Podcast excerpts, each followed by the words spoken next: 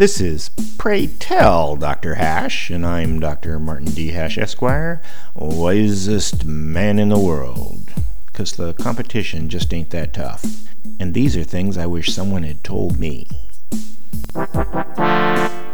Today's topic money. If someone who has corn doesn't want to trade for your shoes, but he'll take a chicken, and another guy has a chicken and will take your shoes, you could make it work. But then another guy comes along and he'll dig ditches for some shoes, but you need chickens.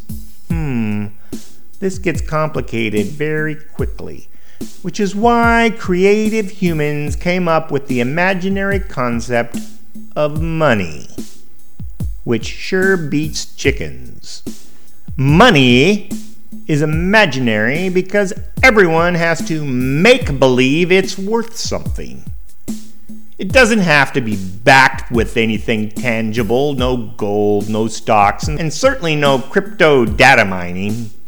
The only thing needed to ensure money has value is threat of violence in case your greed overwhelms your imagination.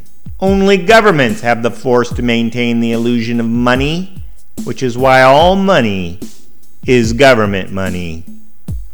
One of the remarkable things about money is that the amount is elastic, increasing and disappearing almost miraculously as needed. Banks are an example of this. For every dollar a bank gets, it can imaginarily create 30 more dollars and the stock market can multiply a single dollar by the thousands using financial instruments called derivatives. Conveniently, when all this expended imaginary money is no longer needed, it simply disappears. Nothing is as ephemeral as money, which is why it is such a powerful concept and dangerous.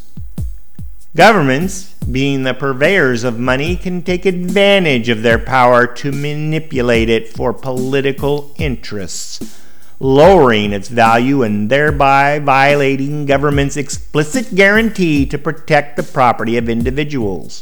The stodgy old idea of a gold standard is meant to prevent government's abuse of money by artificially limiting the amount. But shackling money is much more a hindrance to liberty than protection. Also, government has other obligations to its citizenry that may override property, requiring it to manipulate money. The line between exercise and exploitation of money is fine indeed. For more, see my website at martinhash.com.